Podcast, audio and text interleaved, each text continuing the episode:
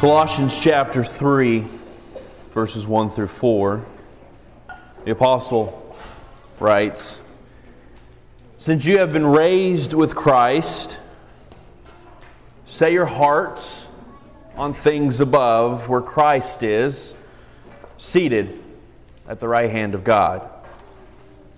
Set your minds on things above, not on earthly things, for you died and your life is now hidden with Christ in God. And when Christ, who is your life, appears, then you also will appear with him in glory. I'm sure I'm no different than you. There are probably many things in life that you have imagined and they turn out differently than you imagined or anticipated. Okay? This is the definition of sporting events. Um, but maybe as a younger version of yourself, as you thought about what your life would be or would be like, um, you imagine that it probably turned out differently than what you once imagined. For as an example, uh, younger Travis once imagined and even prayed that he would be surrounded by beautiful women. And uh, God answered that prayer. I have a beautiful wife, three beautiful daughters, but younger Travis had a different version of what that was going to look like, not what I imagined.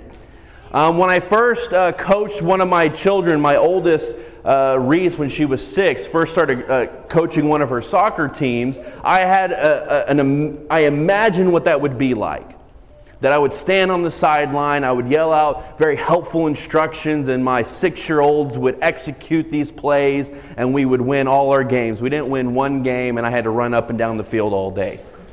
Not what I imagined. And as I became a father for the first time, I also imagined what fatherhood would be like. And fatherhood was going to be these Kodak moments, or we would say Instagram moments now, these beautiful moments of just love and cherishing uh, the, the little ones in my life. And the first time that I ever took Reese, my oldest, out of the house by myself, she threw up all over the car. Not what I imagined we have anchored ourselves into the book of Colossians, this little letter that the apostle writes to the church in Colossae. And this letter has one very specific purpose, which I want to reread again this morning. But I think what Paul writes to this church, and the reason he writes to this church, is because in a lot of ways we can use this language. What they imagined life in Christ would be like is not turning out the way they thought it would. Now, wherever you are in your spiritual journey and wherever you are in your relationship with Christ, to some form, some way, to some degree, I'm guessing, the way you imagined your life in Christ, maybe not exactly how you imagined it. And so Paul writes to this church because he wants them to know the way they imagine things is different, yes, but also not sufficient. And so in Colossians chapter 2, picking up in verse 6, this to me is the thesis of the entire letter. This is why Paul writes this is the message to which he wants the church to understand. Just as you received Christ, Jesus is Lord, continue to live your lives in him. And that's it. This is why Paul writes. This is what has pulled Paul out of bed this particular day. This is what motivated him to take pen to paper. This is why the imprisoned Paul writes to a church he's never met face to face, a church he's never visited, people most of he doesn't know from one person or the other, but he wants this church to understand this, to do this, to be this kind of church. A church that lives their lives in him. And in verse 7 gets very practical on us. How do you continue to live your life in Him? Paul says. Well, you're rooted and built up in Him. Strengthen the faith as you were taught, and you begin to overflow with thanksgiving. Verse 8 See to it, then, Paul says, no one takes you captive through hollow and deceptive philosophy, which depends on human tradition and the elemental spiritual forces of this world rather than on Christ. If you've been a part of this message series, we looked at these verses specifically several weeks ago, but here's the heart of why Paul writes. First, Paul wants the church to understand that I want you to be, the apostle says, to be people who continue to live their lives in Christ Jesus. How do you do that? Well, first, you grow down. You root yourself in Christ and Christ alone, and the up will take care of itself. Why, Paul? Why must we do that? Because you will be taken captive by deceptive and hollow human philosophies. Paul is worried about this church. And he doesn't have a lot of reasons to be worried because at the beginning of this letter, if you go back in Colossians chapter 1, Paul commends them for their faith. He tells them that you have a reputation of being a church that does good things and loving things. People know who you are, and you're a part of a gospel movement in the region. Paul says this in Colossians chapter 1, but why is he worried? He's worried because while they are living their lives in Him, He's worried that they won't continue to live their lives in Him. So I want us to understand and start here this morning. Growing down is under attack. Paul knows this, and we need to recognize this. The way of Christ is nowhere near acceptable in our world today. And we can't take the path of Jesus Christ and mold it and merge it into a 21st century American lifestyle. We are told today that you need other things on top of Christ. You were told that you need that book, you need that author, you need that speaker, you need that podcast, you need that political party so you can have your Christian rights, whatever that is. You need all of this on top of your belief in Jesus Christ. And all of it, Paul would say, is hollow and it is deceptive and it is dangerous to you continuing to live your life in Christ Jesus. We have to understand that the idea of being a person who roots themselves in Christ alone, this idea of growing down, is different and it is weird to the world. Because we live in a world that wants us to go up. This is what I call the up sickness. We are people who think we have to move up, grow up, build up people that have to have more and gather, and we're supposed to do all these things that Paul would say in these verses are elemental spiritual forces of this world, not Christ. The way of Jesus Christ is down, not up. This is why in the verses after the Colossians chapter 2, 6 through 10, Paul talks about baptism. Because in the world, we are supposed to move up, build up, grow up, and in Christ, we are supposed to die supposed to go down into the grave. Death to this world so that life can occur. Paul continues in verse 9 of Colossians chapter 2. He wants us to live in Him, rooted in Him, because we will be taken captive by deceptive human tradition, he says. Verse 9 For in Christ all the fullness of the deity lives in bodily form, meaning that all of God has come in Jesus Christ. Matthew would say, Emmanuel, God with us. And in Christ, Paul says, you have been brought to fullness. He, that is Christ, is the head over every power and authority. So, Paul wants these people, he wants the church to live their lives in him, rooted down in him, because if we don't root ourselves first, we will be taken captive by human ways, by worldly ways. And we do this all because we have been saved by the one who came to be with us. The God, the Creator of all things, is with us. Now, I love this last, uh, that last part of verse 9. Or, I'm sorry, sorry, it's the first part of verse 10. It says, Christ, in Christ you have been brought to fullness. Now, that is a full word that I don't have time to break down fully, but it is a good word because there is depth in that word, which quite literally means that you have been brought to completion. You have been filled to the brim in Jesus Christ. You are on the verge of overflowing. There is no more room for anything else in the bowl. This is complete and full. And Paul is bringing this idea to the church. That if you're going to continue to live your lives in Him, rooted and growing down in Him, so that you are not taken captive by the world that is around us, you must understand this. It's Jesus first, Jesus last, and Jesus throughout. He completes you, nothing else. No one else. Jesus. He's the one that has brought you up from the depths of the grave. It is Christ that has filled you to the brim. And so this little church has a little problem. This church thinks they have to look and act and function a certain way. They think that they have to fit in to reveal Christ. And Paul says, no. You don't go up you go down. You don't build up, you don't grow up, you don't move up. You actually dig down and you die to the ways of this world so that the one who has come with us, the one who has filled all deity, Paul says, will fill you to the brim.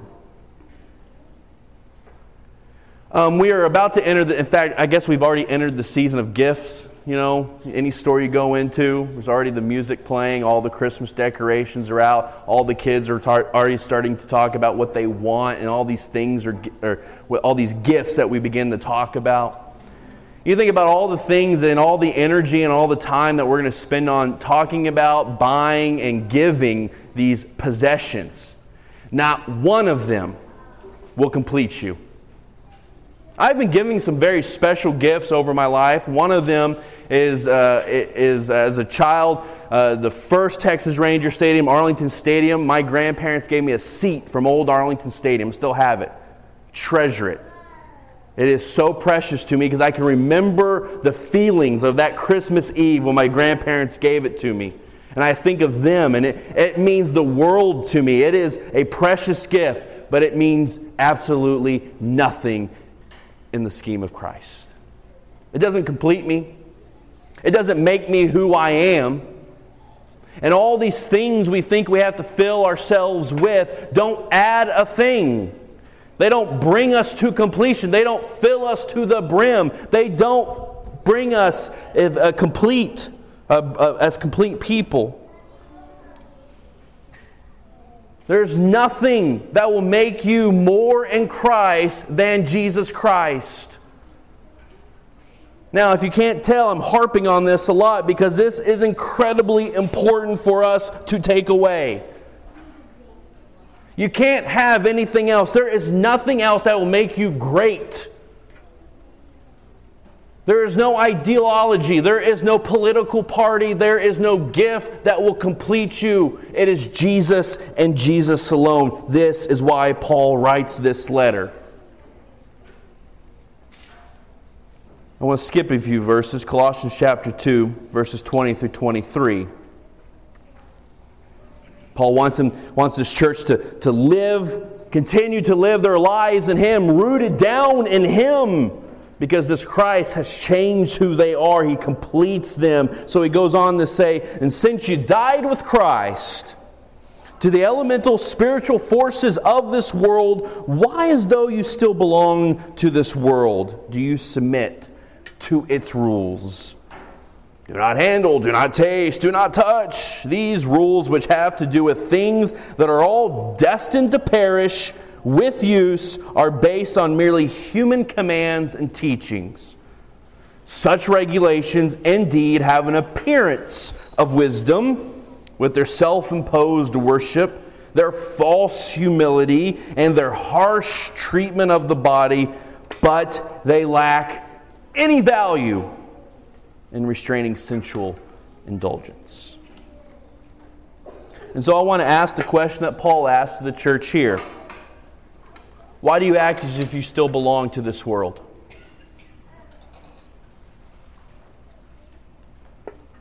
If Jesus is everything and he has completed you, then why do we still care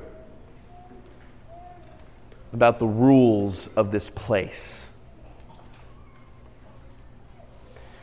Um, the simplest and most straightforward visual that I have for the letter of Colossians is this Paul is reminding them of their wedding vows.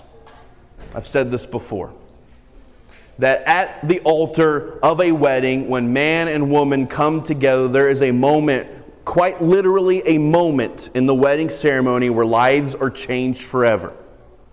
The pronouncement. And in that moment, husband and wife are not two people, they are one person living in a spiritual life with God and covenant with the Father. And there, husband and wife have to figure out how to live life together for the rest of their lives. And Paul comes in with Colossians, and in chapter 1, Paul, Paul is telling the church that this cosmic creator of all things has changed all the, the universe. He has created the universe. And in chapter 2, this cosmic God who's created all the universe has changed your life. He's died for you. The deity in bodily form is here with us. And Paul is bringing everyone's attention and focus right back to the thing that matters most Jesus Christ. Remember the altar, he might say. Remember the moment. Remember that you are together now and there's nothing else that matters here except you and Christ. And so, why do you still belong to this world? Paul asks. Why do you belong to these, to these rules, to these regulations that mean nothing to Jesus or to the ways of Jesus? Here's the thing that matters most, Paul would say Christ is your life. That's it. He's your life. And that's what he says in Colossians chapter 3, verses 1 through 4. This passage of looking up, gazing up, setting hearts and minds on things above, all come from a place of rooted down in Him first right? We can set our hearts and our minds on things above because Christ is the life to which we have rooted or grown down into. He's the one that we said, I do to in our baptism. He is the one who has changed us. He is, He has filled us. So once again, Colossians 3, verses 1 through 4, worth hearing again since you have been raised with Christ, set your hearts on things above, where Christ is, seated at the right hand of God. Set your minds on things above, not on earthly things. For you died, and your life is now hidden with Christ in God. When Christ who is your life, appears, then you also will appear with him in glory. Two things I want you to take away from this this morning. First, probability can be defeated by possibility.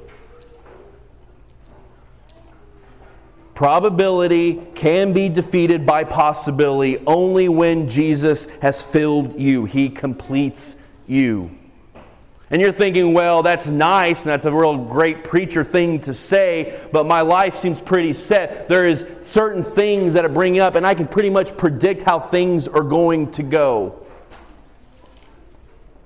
Some of you in here are thinking, well, I have a health diagnosis, I have a health condition, I have all these health matters, I have all these things going on that are pretty much going to set out how probably things will go for the rest of my life. And you need to know this Christ is your life. Others in here are still grieving the loss of a family, friend, loved one. Anniversaries, holidays pop up, and it hurts deep into your soul, places you didn't even know exist. And you're thinking, That'll never go away. That can't be changed. That is probably always going to be a part of my life. You need to know Christ is your life. Some of you are battling addiction. You fight it every day. Every day you want something, you want to do something. Every day there's something in your life that pulls and tugs and tries to bring you down. And you think that will be the rest of my life. That is probably how things are going to go. And you need to know something Christ is your life. Christ turns everything upside down. He turns things, he turns tables over, and he says to us that what has to be does not have to be. Your past does not have to haunt you any longer. Why? Because I am your life, he says. And he's all that matters. That what is here and now is not that we have our own way or our own rights or our own, our, our, our, our own imagination. We have is the God who has redefined or reimagined us. And that's the second thing. Life can be reimagined from the roots. You see, the, the tree or the plant's going to be taken care of once the roots are established. Trees don't grow until roots have grown and to establish till they have found soil and a water source, and roots serve to anchor the plant or tree. And roots provide the soil and the nutrients needed for the plant or tree to grow. Roots grow from resources that are available. They grow down or out so that the tree and the branches and the leaves and the fruit can grow. And without the roots, nothing grows. And you think, well, my life probably is going to be this, then your, then your roots aren't down in the one who has filled you, died for you, given all in your name. You ever uh, played a game with a child